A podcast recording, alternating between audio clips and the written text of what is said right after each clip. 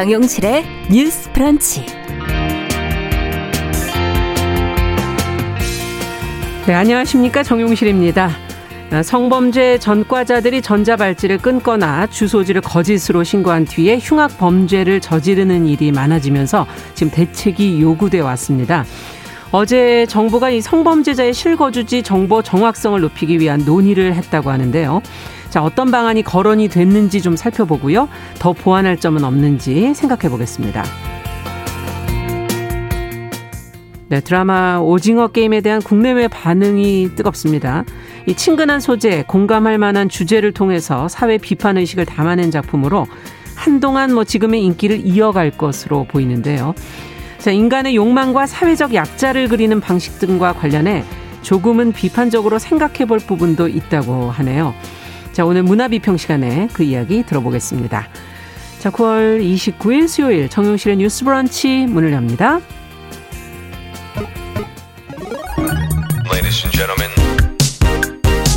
새로운 시각으로 세상을 봅니다. 정용실의 뉴스 브런치 뉴스픽.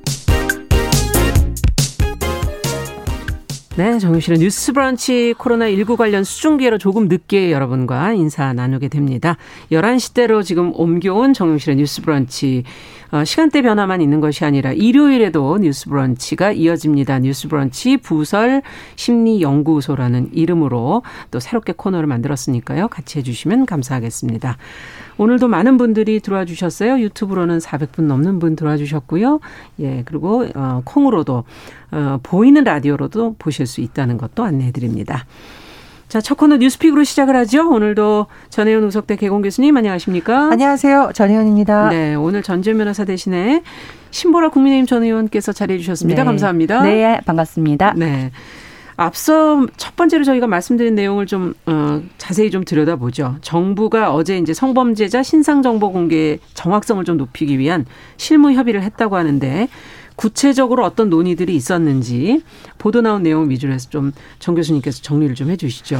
예, 최근에 성범죄자의 주소를 파악하거나 혹은 위치를 파악하는 데 있어서 두 가지 제도가 다 좀 비판을 받았는데 네. 하나는 전자발찌의 실효성이고 그렇죠. 또 하나가 성범죄자의 신상 정보를 공개하고 있는데 음. 이 허점이 나오는 부분에 대한 비판이 제기됐습니다. 그래서 네. 전자발찌 문제는 뉴스브런치에서 한번 다뤘고 두 개를 다 다루기는 어렵기 때문에 네. 오늘은 주로 성범죄자 신상 정보에 대해서 설명을 좀 해드리겠습니다. 음. 우리나라의 경우에는요 법원으로부터 신상 공개 명령을 선고받은 이 범죄자 신상 정보가 웹사이트 성범죄자 알림 2 또는 모바일 앱을 통해서 공개가 됩니다. 네. 저도 들어가 봤는데요.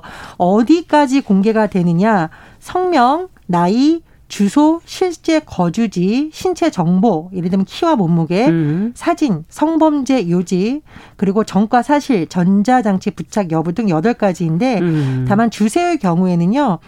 어, 뭐뭐뭐뭐라고 해서 건물 번호나 도로명까지 나오지 예를 들면 무슨 아파트 무슨 동 몇 호까지 나오지가 않습니다. 네. 요 정도까지 공개가 되고 있고요.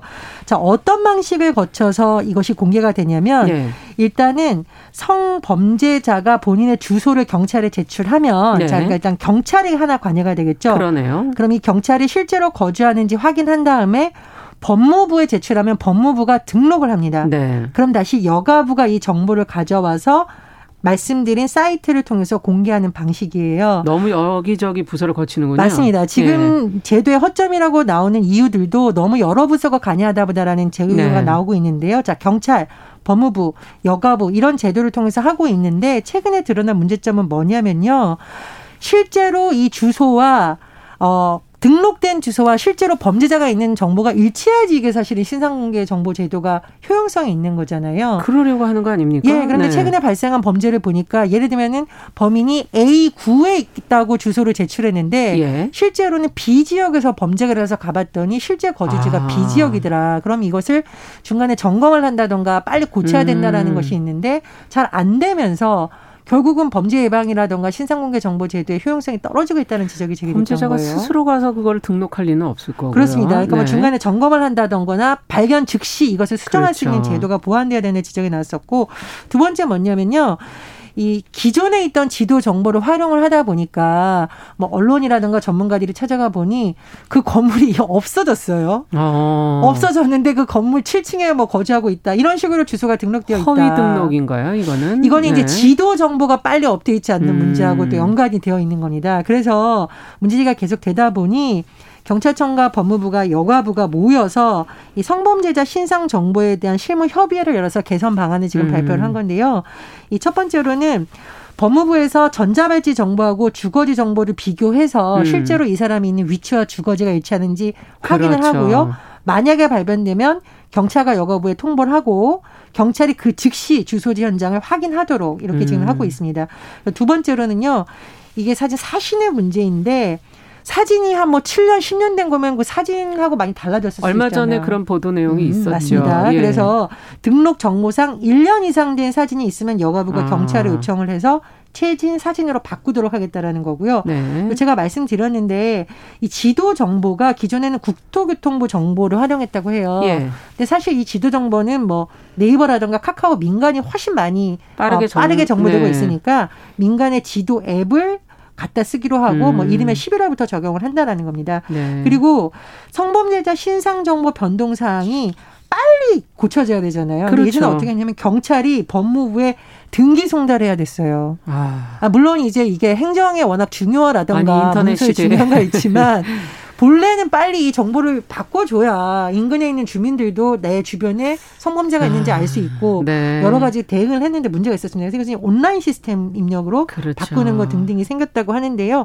어쨌든 최근에 뭐 여러 가지 지적된 문제를 반영하겠다라고 실무협에서 안이 나와 있는데 효과를 발휘해야 될지 좀 음. 앞으로 지켜봐야겠습니다. 조금 들여다보니까 약간 좀 보완해야 될 부분도 분명 있는 것 같다는 생각이 드는데요. 어떻게 보시는지 신무라 의원께서 어떻게 보십니까? 네, 이게 이제 실무협이 경찰청, 음. 여가부, 법무부가 모여서 한 건데요. 네. 저는 이 결과 내용 보면 솔직히 좀 충격적이고 화도 났습니다. 어. 왜냐하면 어떻게 성범죄자 정보 관리 이런 식으로 해왔나? 허술하게 관리를 해왔나. 네. 그리고 인터넷 강국 첨단 대한민국의 세상에 등기 송달이 뭡니까? 그러니까요. 깜짝 놀랐네요, 예. 저도. 네. 부처 기관 간의 어떤 정보 공유 방식을 이렇게 음. 진즉 만나서 변경만 했으면 음. 될 일이었는데 그렇죠. 실은 어, 만약 법 개정과 같은 오랜 시간이 걸리는 일이었다면 음. 뭐 6개월의 유예 기간을 가지면서 점차 바꿔가겠습니다. 이거지만 네. 이건 실무 협의로도 예. 충분히 보완이 가능한 사안이었다는 것을 음. 지금은 정부 스스로 오히려 시인한 거나 다름없습니다. 음. 어떻게 사람이 죽어 나가야 음. 이렇게 근본 개선을 하게 그렇죠. 되는 건지 그래서 저는 어 정부가 실무 협의 결과를 공개하면서 네. 이렇게 보완하겠다 공, 밝혔지만 저는 부끄러워해야 할 일이라고 보고 네. 정부 3.0 시대가 음. 참 무색해지는 광경이다라는 평을 할 수밖에 없을 것 같고요. 네. 그리고 지금 등록 관리 공개 업무가 네. 기관별로 지금 세 개의 기관에 나누어져 있는데 예. 어, 지금 이거를 변경을 하기로 한게 그동안은 경찰이 이제 찾아가서 네. 어, 그 거주지 정보를 어, 대조해 보곤 네. 했는데 경찰이 갔는데 대면하지 않으면 다시 재확인할 생각을 못 안 한 거예요. 예. 그러다 보니까 거주지하고 확인이 어, 등록된 거주지와 실거주지가 음. 다른 문제가 발생을 해왔던 거죠. 그렇군요. 그래서 이제 법무부가 어, 그 정보도 활용은 하겠지만 어차피 전자발찌로 위치 정보가 되기 때문에 맞아요. 그 위치 정보를 먼저 활용하겠다고 바꿨어요. 예. 이렇게 어, 원래 있던 정보들을 음. 활용하게끔 바꾼 상황인데 네. 왜 이런 걸 진작 안 했나 음. 싶고요. 어, 그리고 지도 문제는 실은 수년간 지속적으로 제기되어 온 아, 문제입니다. 아, 지금 국토교통부에서 지금 활용하는 그 지도 앱은 네. 어, 업데이트도 굉장히 느리고요. 음. 지금도 어, 청취자 여러분들께서 성범죄자 알림이에 들어가 보시면 예. 이제 그 어, 신상 공개된 정보를 클릭해가지고 위치를 확인하려고 하잖아요. 예. 저도 한 참을 들여다 봐야만 이제 좀 디테일한 그 지도 모양이 보이기 아. 시작하더라고요. 그만큼 이제 어, 속도도 굉장히 지금 느린 상황이고 어 이제 구글 앱에 음. 대한 그 리뷰를 보면 네. 어떻게 폐업한 지 10년은 된 가게 상, 상호명이 떠 있냐 음. 이런 지적도 있습니다. 그만큼 음. 지도 문제는 지속적으로 제기되어 오는 상황인데 그러네. 여가부가 어 이 성범죄자 알림이를 만든 게 2010년이고요. 음. 2012년에 이렇게 어 성범죄 알림이 홈페이지 접속자 수가 뭐 900만 건 이상 증가했다가 아. 사실상 지금은 그 이용자가 3분의 1로 급감을 했는데 도리어? 그 이용자 급감이 네. 이런 네. 그 어, 앱에 음. 어, 좀 효용성 문제, 아. 비효율, 그리고 예. 이렇게 느린 문제, 그리고 접속자 수가 갑자기 많아지기 시작하면 아예 그 접속 그 문제도 장애 문제도 네. 발생하게 된 이런 앱의 음. 현대화가 좀 되지 않은 문제와도 분명히 연관이 있다라는 아. 어, 말씀을 드리고 싶고요. 네. 그래서 지금은 실무 협의를 통해서 이런저런 이제 정보 공유의 음. 사각지대를 보완했지만 앱 현대화 작업도 저는 반드시 필요한 된다. 문제라고 보여집니다. 네. 그리고 이제 또 한편으로는 지금 성범죄자 이런 신상 공개 그 대상 자체가 굉장히 줄어들고 있는 문제가 있어요. 어. 어, 지금 아동 청소년 대상 성범죄자 중에 신상 정보를 공개 명령 받는 비율이 2011년에는 76%였는데 네. 2015년에는 20%. 라고 아, 왜 하고요. 줄었을까요? 이거는 그게 네. 어 이제 법원에서 어, 그 판단을 할 때 특별한 사정이 있다고 하면 공개를 제외해주는 예외 조항이 있다 보니까 예외 조항이. 공개 대상이 자꾸 줄어드는 문제가 지금 발생을 하고 그렇군요. 있다고 합니다. 그래서 실제 2018년 기준으로는 음. 어, 징역 10년을 초과하는 징역형, 무기징역형도 고지 대상에서 제외된 경우가 10%가 있다는 일이죠, 또 엄청난 결과죠. 네. 저는 이 부분은 좀 엄격하게 법 적용을 아. 해야 되는 게 굉장히 중요하다고 생각합니다. 공개 명령의 기준이 과연 무엇인지 네. 예외, 예외 조항은 왜 이것을 네. 적용하는 것인지 조금 더 따져봐야 될 네. 필요가 있는 거군요. 맞습니다. 네. 특히나 이제 강력 성범죄가 계속 어, 발생하고 있는 상황에서 유사 예. 재범률도 있는 상황에서는 예. 이 엄격한 법 적용의 집행과 관련해서도 음. 어 엄격하게 적용이 필요할 것으로 네, 보입니다. 그러네요. 지금 말씀 들어보니 법 집행에 있어서의 어, 문제들 보완해야 될 부분 또 앱의 현대화 이런 부분을 좀 지적을 해주셨어요. 어떻게 보세요, 정 교수님? 이거 정말 음. 전형적인 탁상 행정. 그러네요. 예. 저는 이제 너무 속상했던 게 뭐냐면 사실은 현장에서 여러 가지 문제가 실무협의 차원에서 좋은 아이디어가 많이 나오고 음. 할수 있거든요. 그렇죠. 근데 우리나라 문화 자체가 이쪽에서 문제 제기해서 언론에서 터져요. 대부분의 음. 답변을 한번 보시면 어떻게 되냐면은 우리 부서 관할이 아니었다예요. 음. 혹은 우리는 저쪽에서 통보를 받지 못했다. 그러면 국민들의 입장에서는 피해가 분명히 발생하고 있는데 서로 지금 책임을 할지. 어디로 가야 될지도 예. 모르는 거거든요. 그래서 어쨌든 실무 협의를 한 건 좋다. 음. 그러다 진작에 좀 했었으면 더 좋았겠다. 이런 그렇죠. 아쉬움이 많이 들고요. 두 번째로 민간의 기술을 활용하는 데 있어서 조금 더 적극적일 필요가 있다고 생각을 음. 합니다. 우리나라가 지금 이 코로나19 관련해서 백신, 자녀 백신 알림할 때 굉장히 이번에 정보 강국의 어떤 강점을 많이 활용을 했잖아요. 뭐 처음에 뭐. 힘들었던 부분을 좀 음. 보완을 한 민간과 협의하면서 그렇죠. 보완이 됐죠. 뭐 알림이라던가 네. 이러는 걸 대부분 휴대전화라든가 우리가 뭐, 뭐 카카오톡이나 이런 그렇죠. 거 많이 쓰니까 그런 걸 통해서 알림 서비스를 한다던가 그래서 행정가 있어서의 국민들에게 좀 쉽게 다가갈 수 있는 개인정보 복잡하게 넣어서 들어가서 확인하는 게 아니라 음. 사실 휴대전화에 이미 많은 개인정보가 들어가 있거든요. 맞습니다. 그래서 개인정보 동의를 거치면은 그 사람에게 정보가 찾아가는 식으로 바뀌는 음. 경우가 많습니다. 그래서 이번에도 일단은 지도 앱부터 가져다가 쓴다고 하는데 음. 앞으로도 이런 부분은 조금 더 협조가 돼야 된다고 보고요. 네. 세 번째로 제가 봤는데 정말 이 신현님 말씀 것처럼 기가 막힌 사례가 너무 많더라고요. 네. 기자가 신상 정보 이 알림 사이트를 보고 찾아간 보도 내용을 봤더니 아예 그 건물이 없어요. 근데 그 네. 그 건물에 거주한다고 되어 있다거나 지도의 옛날 버전을 그대로 가져와서 하나도 쓸모가 없다는 지적이 계속 나왔거든요. 지도가 바뀐 지 오래고. 예, 예, 그렇습니다. 그 네. 그 건물에 아예 없는데 지도는 있다라고 음. 나온다는 거예요. 그래서 그런 정보는 좀 많이 바뀌어야 될 거라고 보고요. 장기적으로는 이게 전자발찌 제도하고 신상공개 제도하고 연관이 되어 있잖아요. 음. 그래서 우리 프로그램에서도 전자발찌 제도의 실효성이라든가 문제점을 계속 지적하기 때문에 장기적으로는 이번 개선안과 함께 전자반제 문제의 개선을 위한 실무협의도 진행이 되어야겠죠. 음. 그래야 전자발찌를 통해서 위치 파악한 다음에 그렇죠. 고치는 안도 연관이 될 수 있기 때문에 네. 그런 식으로 단계별로 실무협의가 좀 많이 이루어졌으면 하는 마음도. 네. 항상 뭐 문제라는 게 한 부서에만 딱 해당될 수 없는 것들이 많기 때문에 여러 부서가 관할이 될때 책임 소재의 문제라든지 실무 협의의 문제를 어떻게 현실적으로 풀어갈지 이 문제가 또 좀 지혜롭게 결과가 좀 더 나오기를 기대해 보겠습니다.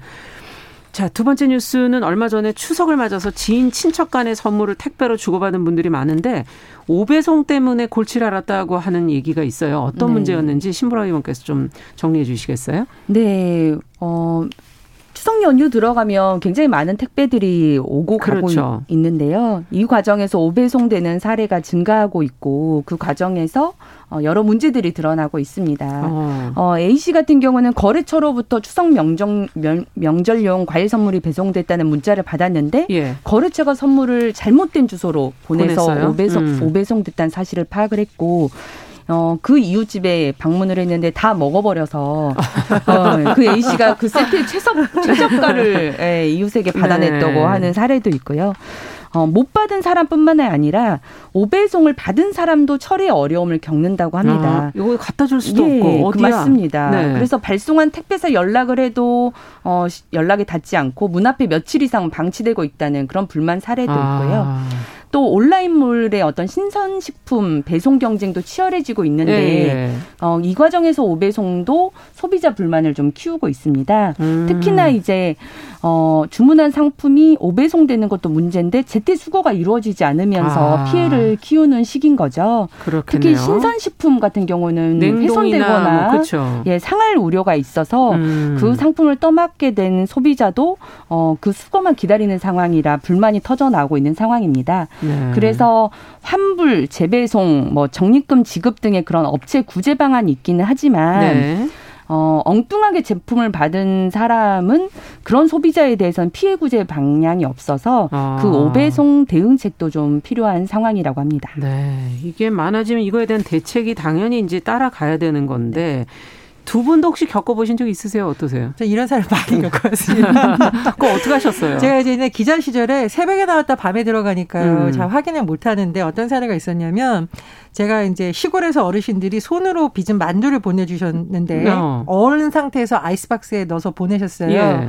근데 이 아이스박스가 전혀 다른 아파트에 가서 배송이 되어 있었는데 아. 예, 문제는 뭐냐면 만두가 녹아서 이게 완전히 하나의 덩어리가 나중에 되어버린 거예요. 아. 네. 그리고 택배 기 사님한테 전화를 했는데 이건 이제 모든 기사님의 사례는 아닙니다. 그렇죠. 대부분 고생을 많이 해주시는데 이분이 본인이 휴가 중이니까 직접 찾아가라고 해서 음. 제가 당시에 자동차가 없어서 이 음. 끌트를 빌려다가 이제 가져왔던 아. 좀 이런 사례가 있어요. 맞아요. 그래서 신선식품의 경우에 조금 더 조심해 주셨으면 좋겠다. 그리고 잘못 배송된 경우에는 네. 업체에서 좀 책임지고 다시 그렇죠. 배달해 주시는 노력도 많이 해주셨으면 좋겠다는 생각이 들었고요. 음. 두 번째로는 이제 제 지인의 사례인데 신문라 의원님이 지적해 주신 상황 중에서 물건을 원래 받기로 했는데 못 받아도 문제이지만 나랑 전혀 상관없는 신선식품이 우리 집 앞에 음. 와 있을 때도 그때 굉장히 처리가 문제입니다. 참 고, 네. 고 민이에요. 왜냐하면 이제 제가 아는 분 같은 네. 경우에는 전혀 상관이 없는 망고가 왔는데 이거를 연락할 기, 번호가 잘 음. 기재가 안 돼 있었다고 그래요. 아. 근데 이 망고가 아시겠지만 상하죠 오래되면 네. 상하고 이 음. 과육 따로 씨 따로 분리 수거를 해서 버려야 됩니다. 아. 근데 비싼 과일이다 보니 또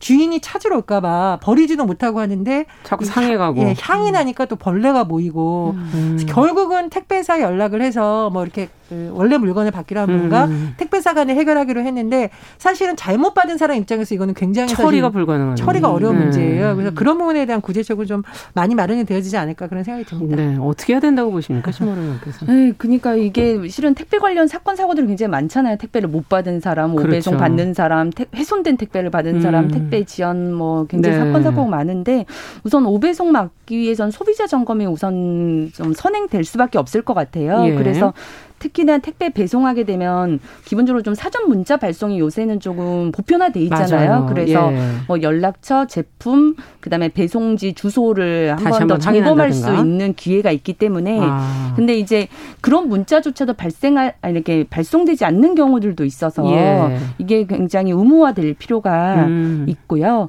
그다음에 지금 주문자의 주소 오기로 잘못 배송된 경우 음. 그거는 이제 택배사도 지금 책임은 없는데 네. 그 렇다 보니 그 잘못 배송된 경우에 그 피, 제3자의 피해자 예.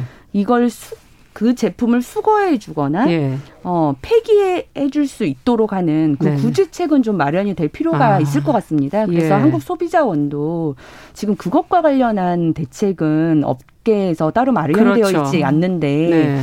그런 피해 뭐 보상이든 음. 어, 수거든 좀 적극적인 역할이 필요하다는 지적도 함께 그러네요. 되고 있는 상황입니다. 사례들을 좀 모아서 소비자 네. 보호원에서도 그걸 문제를 좀 풀어갔으면 좋겠다. 두 가지 정도 얘기해 주셨고요. 정 교수께서도 끝으로 간단하게 본인의 음. 집에 올 게 아닌데 잘못된 물건인데 뜯어서 먹었을 경우에 어떻게 되느냐 이게 어. 이제 점유 이탈물 횡령죄가 성립이 될 수 있다고 횡령죄. 합니다. 예. 물론 이제 고인이 아니냐를 판단할 수 있겠지만 그렇겠죠. 그러니까 예. 이게 웬 공짜냐 해서 드시는 거 다시 한번 확인해 보셔야겠고 예. 뭐 개인적인 사례 하나 말씀드리자면 저는 예전에 물을 주문했는데 탄산수가 왔어요. 네. 그래서 탄산수로 라면을 끓여 먹고 굉장히 힘들었던 기억이 있는데 그냥 뭐 웃자는 차원에서 사례를 음. 말씀을 드립니다. 네. 자, 지금 오늘 어 택배 문제들이 많이 발생하고 있어서 사전 문자 발송의 의무화, 제3자 피해자의 구제책 이런 어 실제적인 얘기들을 두 분이 해 주셨습니다. 오늘 뉴스픽은 여기까지 얘기 듣도록 하겠습니다. 감사합니다. 네, 감사합니다. 감사합니다. 자, 신보라 전 의원, 전혜영 교수와 함께했습니다. 정용실의 뉴스 브런치 1부 마치고 2부에 돌아오겠습니다. 11시 30분부터 일부 지역국에서는 해당 지역 방송을 보내드립니다.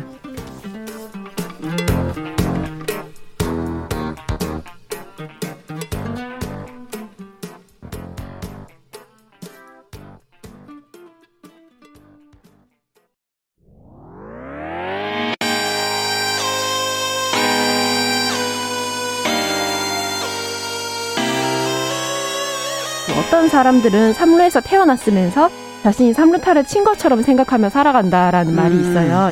3분 즉석칼에 만들듯이 법안을 뚝딱뚝딱 잘 만들어내시는 분들이 왜 여기에 대해서는 음. 이렇게 직무유기를 하고 있을까 그런 문제가 들고 따끔하게 예. 여성 팬티에 달려있는 정체불명, 의미불명의 리본에 대해서 생각을 하게 됩니다. 도대체 이 아이는 왜 있는가? 경쾌하게 정말 그런가요? 외신도 당황한 거죠. 이 사건을 보고 예. 도대체 한국에서 무슨 일이 벌어지고 있는 거냐. 음. 이거 한국의 성보수주의 때문 아니냐. 할 말은 하면서 같이 고민해보겠습니다. 고민해보겠습니다. 세상을 보는 따뜻한 시선 정용실의 뉴스 브런치.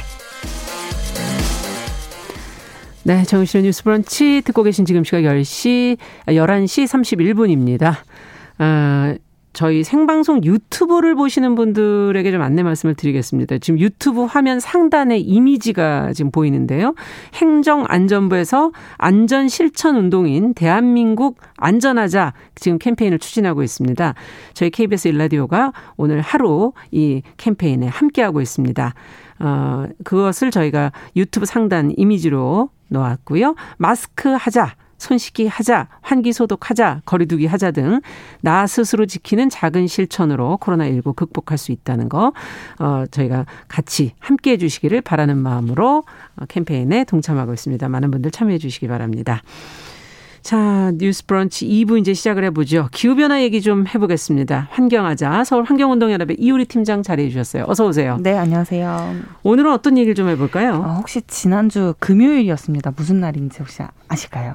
아, 요즘엔 날이 너무 많아. 네, 무슨 날이었어요? 특히 환경 관련된 날이 많죠. 네. 인트는 기후 변화 관련된 날인데요. 기후 변화? 네. 매년 9월 마지막 주 금요일은 글로벌 기후 파업이 있는 날입니다. 매월 마지막 매, 주 매월 마지막 9월, 주 금요일 네. 매, 매년, 매년 9월 네, 매년 9월입니다. 아. 이제 글로벌 기후 파업의 날이자 또 세계 기후 행동의 날을 맞아서 전국 13곳에서 1천여 명의 시민들이 대규모 행동에 나섰다는 소식입니다. 아, 그럼 기후 파업의 날이면 뭔 파업을 하긴 해야 되는 건가요? 네, 조금 한국에서는 생소하게 들릴 수 있는 예. 날일 것 같은데요. 뭘 해야 되나요? 어떻게 해야 되나요? 말 그대로 파업을 하는 날입니다. 어. 이제 지금의 기후 위기를 체감하고 있고 또 분노하는 사람들이 참여를 하는 날이고요. 있고요. 음. 파업이나 등교 거부를 통해서 기후 위기의 당사자들의 목소리를 높이는 일이라고 아. 보시면 될 것 같아요.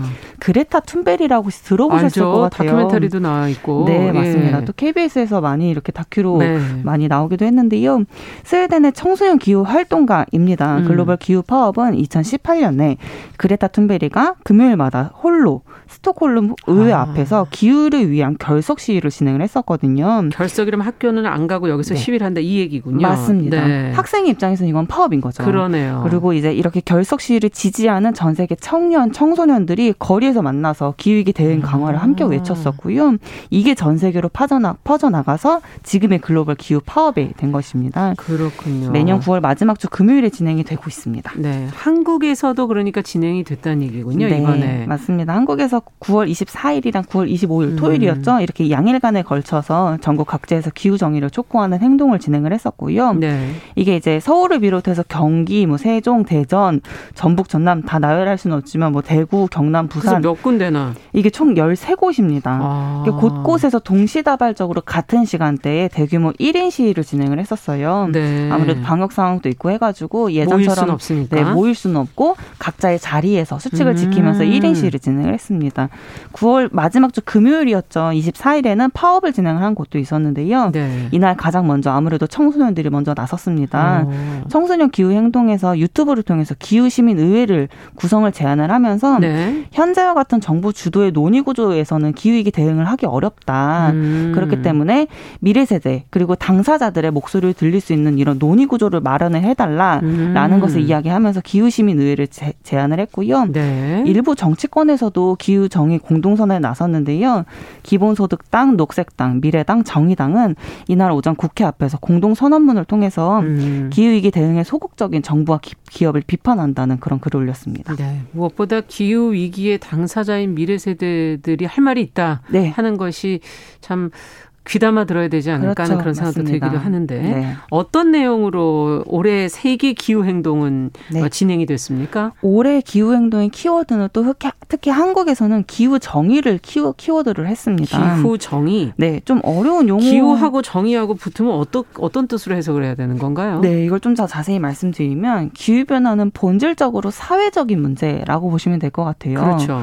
어, 좀 어려운 용어일 수도 있긴 네. 한데 일단 기후 변화가 무서운 이유는 첫째로 예측 불가능한 기후가 인간의 삶을 위협할 수 있다는 그 사실 그 그렇죠. 자체인 거고요. 음. 둘째로는 모두가 그 피해가 동등하게 입는 것이 아니다라는 점이에요. 음. 그 기후 변화에서도 불평등이 존재한다라고 그 보시면 될 것 같아요. 네. 공공 서비스를 제대로 받지 못하는 사람들이나 사회적으로 좀 더 취약한 사람들 음. 그리고 또 미래를 살아가야 될 세대에게는 더욱 강력한 기후 위기로 그 영향을 받을 수밖에 없는 거고요. 네.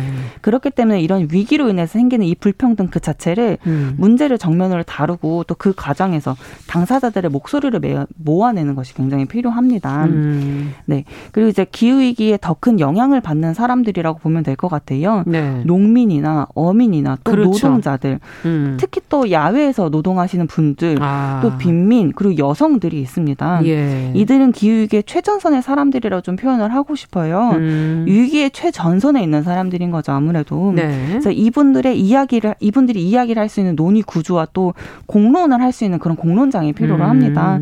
그래서 이를 이를 통해서 기후 위기에 대응해가는 그 주역이 바로 이분들이 되어야 한다는 아, 점인 거고요. 지금까지 기후 위기의 논의는 너무나 정부 주도나 그렇죠. 아니면 어떤 기업, 기업 중심으로 되었다면 네. 그것은 정의롭지 않은 것이니까 네. 불평등이 존재하기 때문에 그 피해를 받는 그 사람들의 목소리를 듣고 그들이 맞습니다. 주역이 되게 해야 된다. 네. 아, 그 관점에서 얘기군요. 기후 정의를 외치는 것이고요. 그 기후 정의를 음. 외치는 날이 바로 9월 24일, 9월 25일이었습니다. 네. 지금 최근의 상황은 그럼 좀 어떤가요? 사실 이제 기후 정의 관점으로 보면 좀 저는 암울하다라고 판단을 암울하다. 하고 싶어요.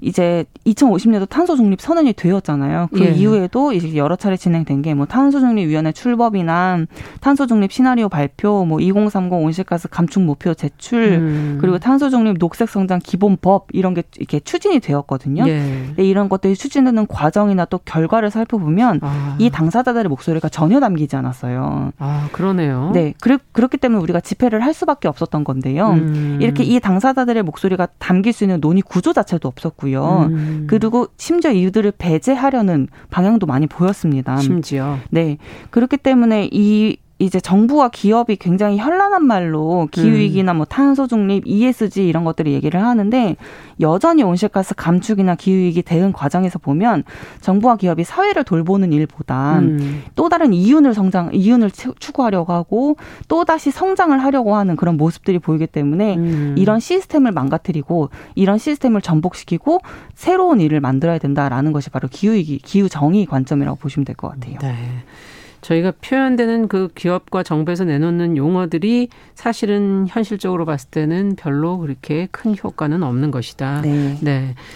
자, 그렇다면은 그 기후 시민 아까 의회 이거를 정, 어, 청소년 기후 행동에서 제한한다는 것도 다급한 그런 어떤 결정이라고 볼 수 있겠네요. 맞습니다. 음. 이런 피해가 모두에게 갖지 않기 때문에 이 당사자들의 목소리를 들을 수 있는 공론장을 마련하라라는 음. 것이에요. 그게 의회이든 뭐 공론 방식이든 네. 이런 것들을 더 많이 원래 제한을 의회라는 게 그 개개인의 목소리를 대변해 줘야 되는 그렇죠, 것이죠. 맞습니다. 네.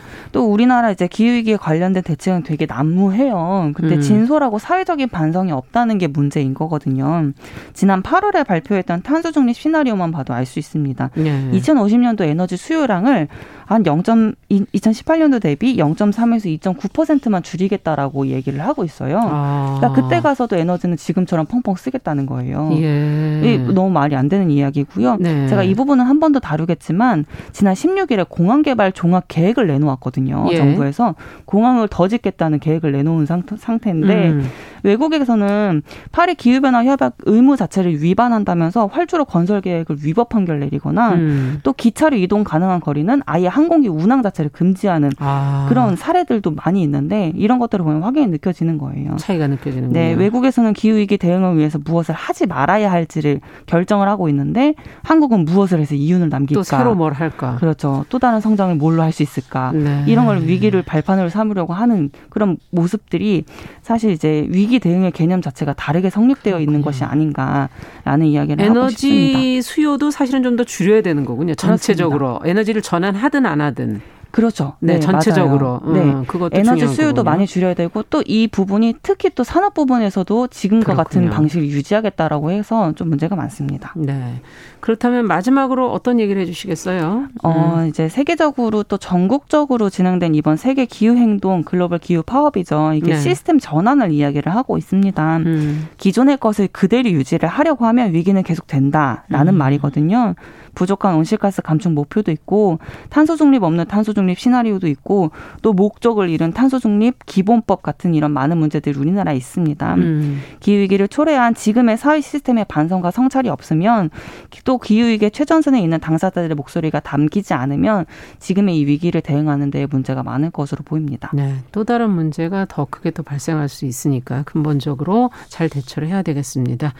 오늘 환경하자 전 세계 기후 파업과 기후 행동의 의미 내용 살펴봤습니다. 서울 환경운동연합의 이우리 팀장과 함께했습니다. 감사합니다. 네, 감사합니다.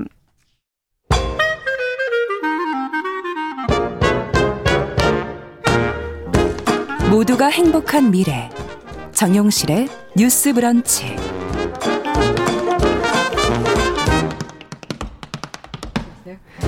네, 이번에는 손희정의 문화비평 시간입니다. 대중매체와 사회문화 현상 깊고 까칠하게 들여다보는 시간입니다. 손희정 평론가 자리해 주셨습니다. 어서 오십시오. 네, 안녕하세요. 오늘 오징어 게임 얘기를 좀 해보자고 하셨는데 뭐 국내외 반응이 뭐 뜨거운 것 같아요. 네, 그렇습니다. 어, 떤 정도인지 좀 뭐 설명을 좀 해주세요. 뭐 국내에서 넷플릭스 1위 하고 있는 건 물론이고요. 음. 어제 28일을 기준으로 했을 때 넷플릭스 서비스 국가 83개국 중에서 네. 76개국에서 1위를 하고 있고요. 있고요. 아. 나머지 나라에서도 인도 3위를 제외하면 전부 2위에 올랐다고 합니다. 이야. 넷플릭스 역대 오리지널 시리즈 중 최고 성적을 거둘 수도 있다는 전망이 나오고 있고요. 네. 이렇게 이제 수치로 확인되는 것뿐만이 아니라 예. 오징어 게임 드라마 관련된 굿즈도 글로벌하게 많이 팔리고 있다는데요. 굿즈 어떤 게 있죠? 예, 드라마에 등장하는 단체복 티셔츠, 아. 뭐 이런저런 코스튬이 곧 미국 할로윈이 다가오고 있어서 아. 또 많이 팔리고 있다고 하고 그렇겠네요. 주인공들이 배식을 받았던 도시락통도 국내 온라인보다 10배 정도 비싼 가격에 팔리고 있다고 아. 하는데요. 저에게 좀 재미있었던 건 가장 인기 있는 품목이었습니다. 어떤 겁니까? 뭐냐면 달고나 키트가 달고나 키트 네, 이베이를 통해서 엄청나게 팔리고 있다고 하는데요. 아. 드라마 이제 생, 생존 게임으로 달고나 뽑기가 나오거든요. 나왔죠. 그래서 네. 다양한 틀과 함께 인기리에 판매 중이라고 합니다. 네. 아, 저희 어린 시절에 학교 앞에 늘 있었던 건데. 네, 뭐 뽑기라든지 네. 뭐 똥과자라든지 방송 용어인지 잘 모르겠는데요. 네. 자, 어떤 작품인지 또 안 보신 분들을 위해서 저희가 전반적인 줄거리, 소재 이런 것도 좀 설명을 해 주시죠. 네. 오징어 게임은 death 게임 장르입니다. 한정된 음. 공간에 사람들을 몰아놓고 한 명이 살아남을 때까지 그야말로 목숨을 걸고 생존 게임을 하는 걸 보여주는 작품인데요. 네.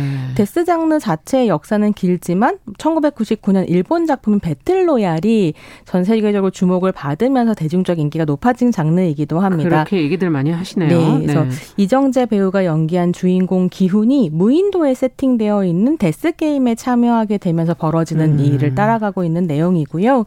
드라마가 총 9회인데 드라마 세팅을 보여주는 1회 줄거리만 좀 간단하게 살펴보면 이렇습니다. 네. 기우는 도박 중독에, 중독에 변변한 직업도 없고 아. 나물 장사를 하는 노모한테 여전히 용돈을 타서 쓰는 40대 남성입니다. 아. 네. 어느 날 기우는 지하철에서 이상한 사람을 만나게 되는데요. 자기랑 딱지치기를 해서 이기는 사람에게 만 원씩 주는 이런 음. 게임인 거죠. 돈 놓고. 네, 그래서 기훈이 이기면 자기가 만 원을 주고 아. 네, 내가 이기면 기운이 돈이 없으니 뺨을 때리겠다. 이런 식의 이제 제안을 음. 하게 됩니다. 그렇게 딱지치기를 하면서 기운은 수십 대의 뺨을 맞고 10만 원 정도의 돈을 법니다. 네. 그런데 그 남자가 떠나면서 명함을 한 장 주는 거죠. 예. 이렇게 게임만 하면 돈을 벌 수 있다. 연락 달라. 기운이 음. 별 이상한 사람을 잡았네라고 생각하다가 너무 삶이 이제 벼랑 끝에 내몰리게 그렇죠. 되니까 결국 명함의 번호로 전화를 걸게 되고요. 네. 그렇게 오징어 게임이 벌어지는 무인도에 들어가게 됩니다. 아. 그곳에는 456명의 사람들이 똑같은 트레이닝복을 단체복으로 입고 모여 있습니다. 음. 첫 번째 게임이 시작되는데요. 그 게임이 바로 무궁화 꽃이 피었습니다. 였던 거죠. 이게 다 저희 어릴 때 했던 게임들인데요. 네, 어릴 때 우리가 했었던 게임은 지면 끝이지만 음. 여기에서 지면 죽게 됩니다. 아이고 아이고. 술래에 걸린 사람들은 네. 모두 총에 맞아 죽고 시간 내에 들어오지 못한 사람들도 죽음을 맞이하는 거죠. 아. 그러니까 사람들은 패닉에 빠집니다. 게임을 하면 돈을 준다고 했지 그 게임을 목숨을 담보로 한다는 얘기는 안 했기 때문이고요. 아. 그래서 이제 이런 상황들 속에서 게임에서 탈락한다는 것은 곧 죽음 죽음을 의미하고 그렇다면 승자는 어떻게 되는가? 라고 하면 어. 최후의 승자는 사람마다 1억씩의 상금이 걸려 있어서 456억의 상금을 독식하게 됩니다.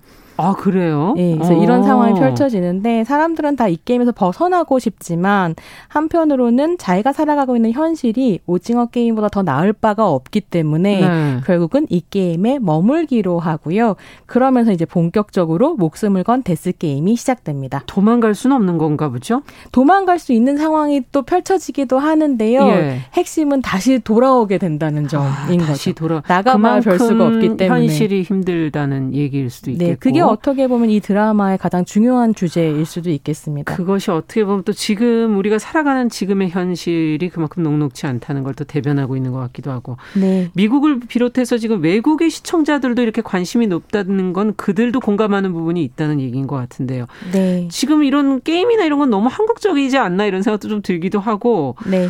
어떻게 이렇게 흥미를 끌어낼 수 있을까요? 사실 드라마 자체가 웰메이드에 재미있어서 인기가 있는 건 분명할 텐데요. 네. 분석을 좀 해보자면 콘텐츠 외적인 부분과 내적인 부분으로 나눠볼 수 있을 것 같습니다. 네. 외적인 부분은 우선 한국의 문화 콘텐츠가 그동안 글로벌하게 쌓아온 인지도와 팬덤이 아. 있다는 것 때문일 아. 텐데요.